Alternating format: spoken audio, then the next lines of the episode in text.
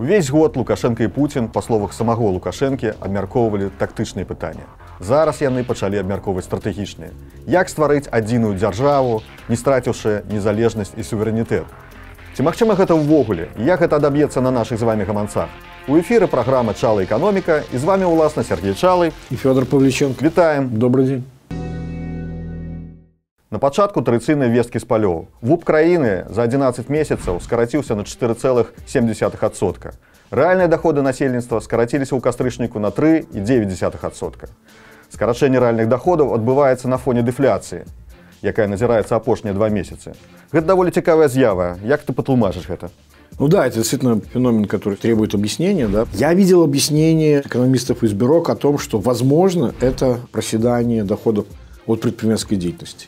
Я считаю, что ну, как бы есть определенная логика в этом аргументе, особенно с учетом того, что если, еще раз говорю, мы же э, рассматриваем феномен, что случилось после вот этой заморозки цен. Вопрос. Дело в том, что структура располагаемых доходов населения, доходы от предпринимательской деятельности составляют менее 10%. Mm. То есть для того, чтобы э, повлиять на вот эту заголовочную цифру, да, там необходимо достаточно серьезное падение, там десятки процентов, чтобы ну, это как-то сказалось да, в силу невысокого весового э, коэффициента. Может быть, это так, но мне кажется, это объяснение недостаточно. Я думаю, что если выйдут данные по отраслям, мы должны будем увидеть сокращение зарплат э, в торговле. При том, что тут же вопрос даже не только в том, что это происходит на фоне дефляции, это происходит на фоне улучшения финансового положения предприятий. И это еще Облегчение? один... Да, абсолютно. Это очень интересная э, история, которая тоже требует, на самом деле, а, объяснения. Э, это связано главным образом все-таки, поскольку это э, в основном это проходит по, по сектору обрабатывающей промышленности, это главным образом связано с ростом экспорта их, их экспортная выручка, которая тратится на что? Это тоже очень интересный феномен. Белорусские предприятия главным образом сокращают долги накопленные.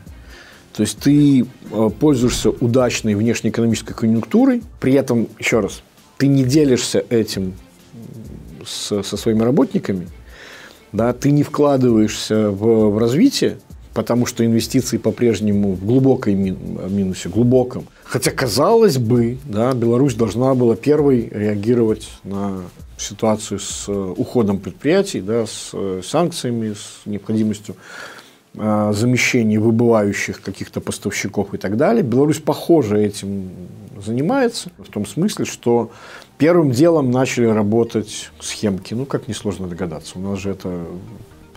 Вся экономика, особенно внешняя, она на них завязана. То есть падает экспорт деревообработки, э, и увеличивается с краин э, соседей, да. Внезапно Казахстан показывает Кыргызстан там, так само. Да, да, да, да, да. Значит, двузначные э, цифры роста экспорта деревообработки. Ну, то есть откуда там деревообработка, из какого перепуга они вдруг такими бурными темпами начинают расти. Там пока еще это далеко не замещение.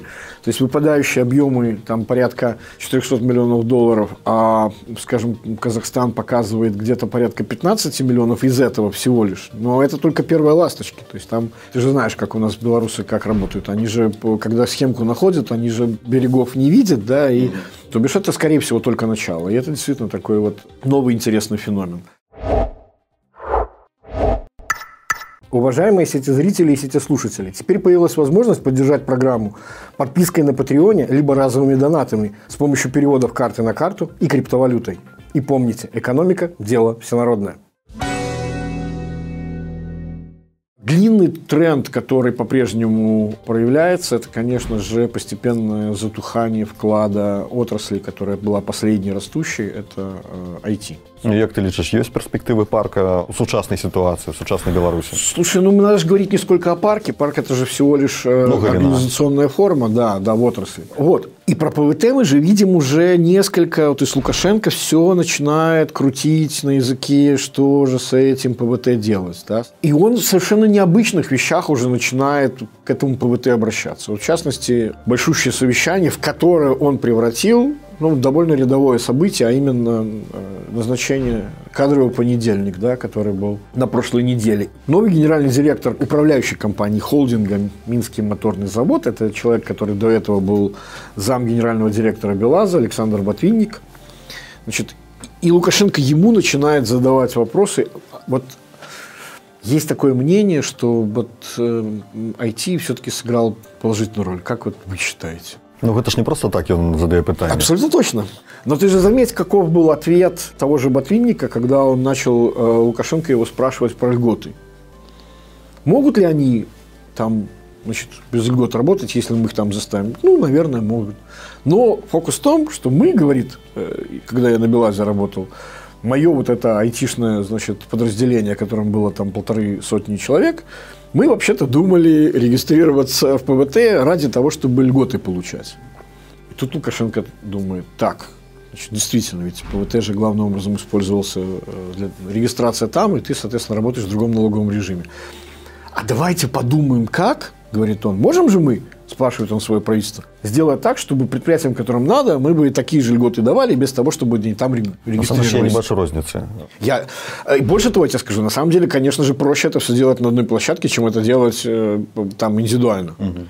То есть, человек компанию зарегистрировал, и вот на нее автоматически да, уже все распространяется. Вместо того, чтобы отдельно это все прописывать специальным решением для нее. При том, что а он же сам регулярно в любых других отраслях, которые с IT не связаны, все время говорит об именно вот этой вот экстерриториальности регистрирования в вот, особых зонах. Да? Помнишь же, как, например, когда решался вопрос там, Могилевской области, э, той же Орши там, и прочих э, значит, самих предприятий Могилева, давайте их включим там СЭС, хотя они к ней ну, ни географически никак не, не имеют отношения. Распространим на них этот правовой механизм. То есть там это работает, а к IT нет, это порочная практика. Одну, одни и те же вещи в одних условиях, которые воспринимаются нормальными, в других ненормальными, говорит о том, что для него в голове, похоже, судьба ПВТ ну, практически решена. Угу. Он же каждому, как только речь заходит о сколько-нибудь высоким, каждый раз задает вопрос. Без ПВТ можем обойтись? У нас же есть еще где-то разработчики, у нас же есть там э, кадры, мы же можем там производить вещи для внутреннего рынка. И снова он говорит, а давай вот, а если мы их заставим? Ну и как мы, ну как мы ответить в этой ситуации? В ну, конечно, если мы заставим, ну, конечно, они будут, э, начнут работать, потому что, считаем мы, они могут производить продукт, востребованный в Беларуси. И вот это ключевой момент. Он сказал так, производить продукт, который будет востребован в Беларуси. Я думаю, что прямо сейчас нет никакой проблемы производить продукт, который был бы востребован в Беларуси. Если бы был такой продукт, который был бы востребован в Беларуси. Проблема белорусской экономики заключается в том, что она и так не очень-то стремилась к внедрению инноваций. Она просто не предъявляла спрос на них. Потому что система, черт возьми, стимула выстроена таким образом. Понимаешь, экономика – это вообще наука о стимулах. Если у вас выстроена система стимулов таким образом, что как бы, а зачем? Нам сверху спустят задание, нам выделят средства, Наша задача это все значит, вместе сболтать не смешивая, да, вот вам результат и, и, отстаньте от меня. Ну, кипот зробили. Потому что был спрос.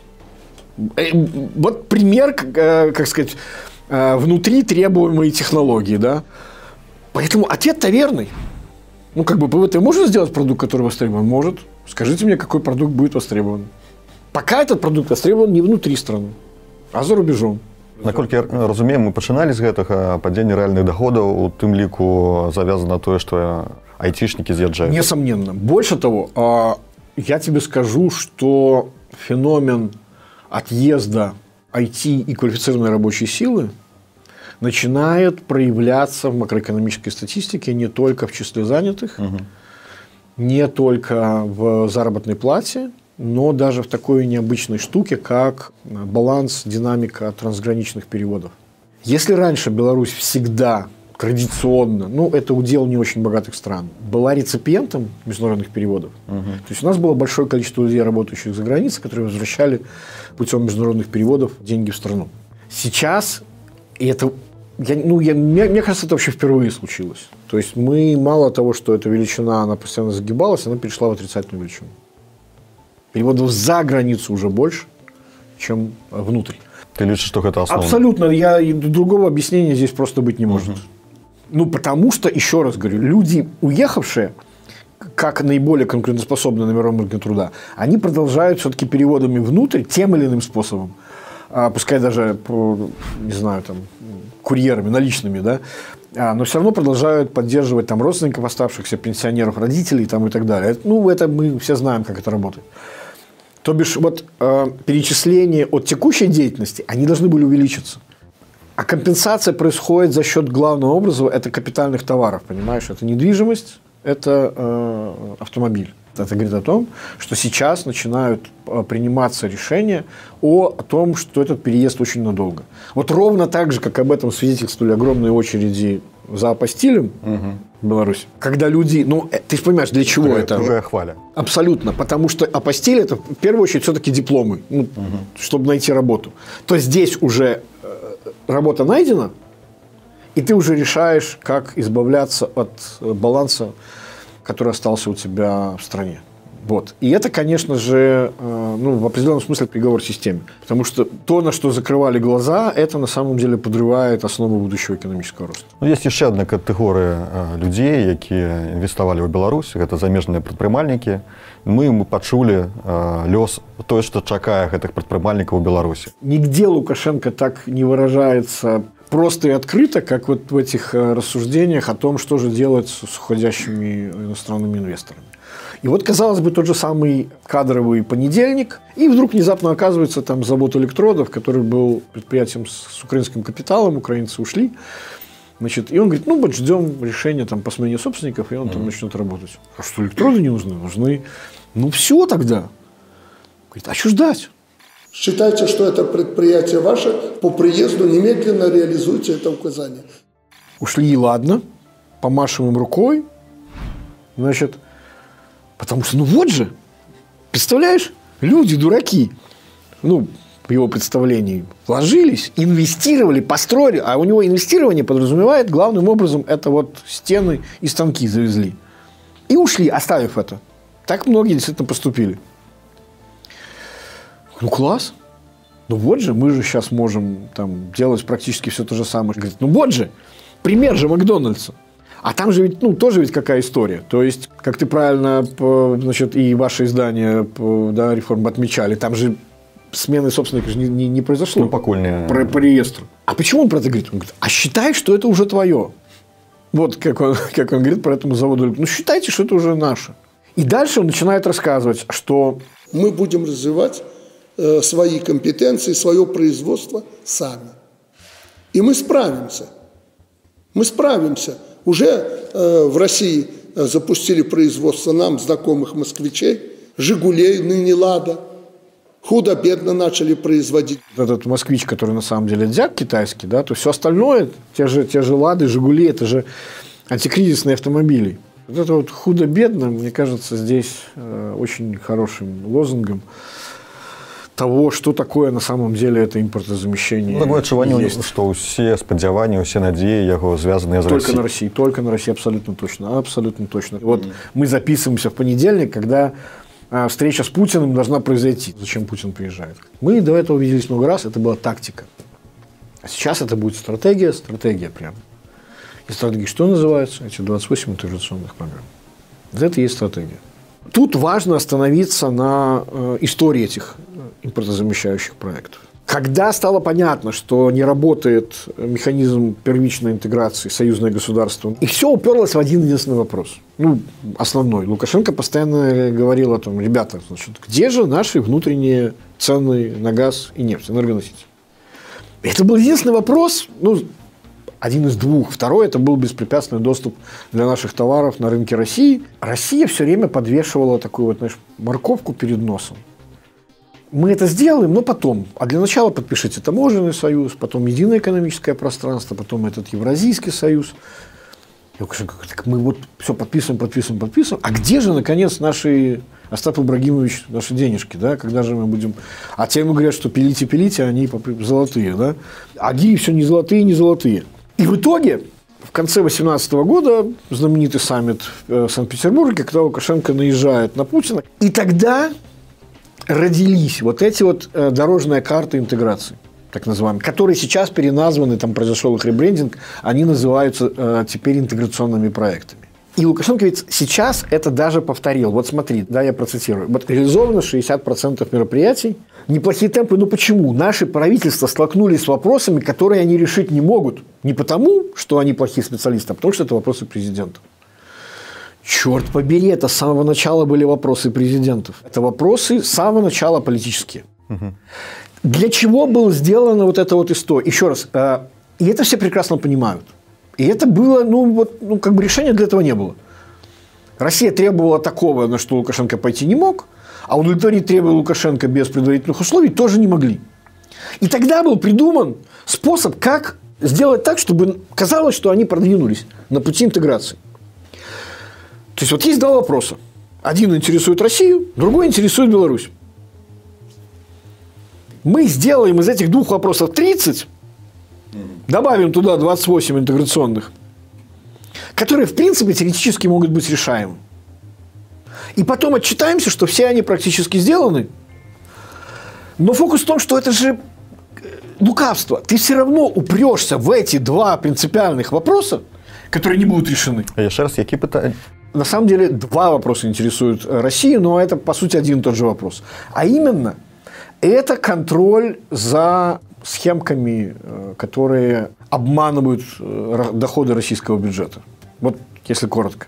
Это принцип. А как это делается? Это и механизмы прослеживаемости движения товаров – это и таможенный контроль на внешней границе, это и маркировка, это и унификация э, информационных систем и законодательства э, для косвенных налогов. А что такое косвенные налоги? Это НДС и акцизы, ну, то бишь то, что, в общем, прослеживает движение товаров либо на ввозе, и пошлины импортные, и акцизы при, при конечном сбытии. И НДС – это э, налог, который отслеживает всю, всю цепочку. Ну, он появляется на каждом этапе переработки.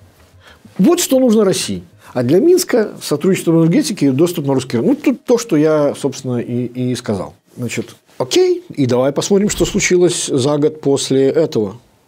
Мы видим, что Россия э, целей своих достигла. Единственное, чего не достигла, это окончательная идея вот этого налоговой интеграции, это создание наднационального органа ну, маль что домовились. Да, договорились, но просто еще не создали. Угу. А он должен был быть создан к концу этого года. То есть тут опоздали.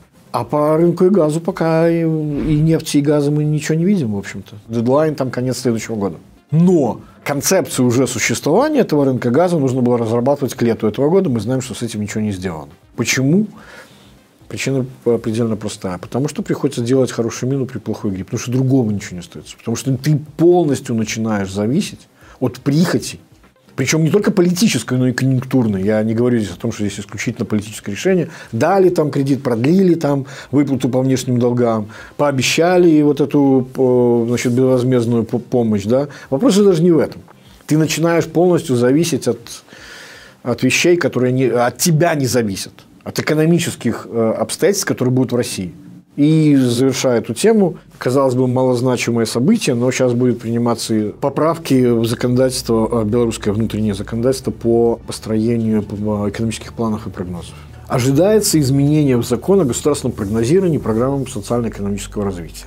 Об этом нам рассказал представитель комиссии по экономической политике. А вот э, Сегодня в прогнозе не учитываются актуальные макропараметры российского прогноза. А это очень важно с учетом тесной взаимосвязи с российским рынком. Поэтому будем гармонизировать значит, в соответствии с Россией. Теперь это, конечно, целиком зависящая от России вещь. То есть отсутность незалежной экономичной политики, насколько я разумею. Которая будет фактически закреплена даже вот на таком вот уровне. Угу. То есть наши планы будут вытекать из российских макроэкономических планов.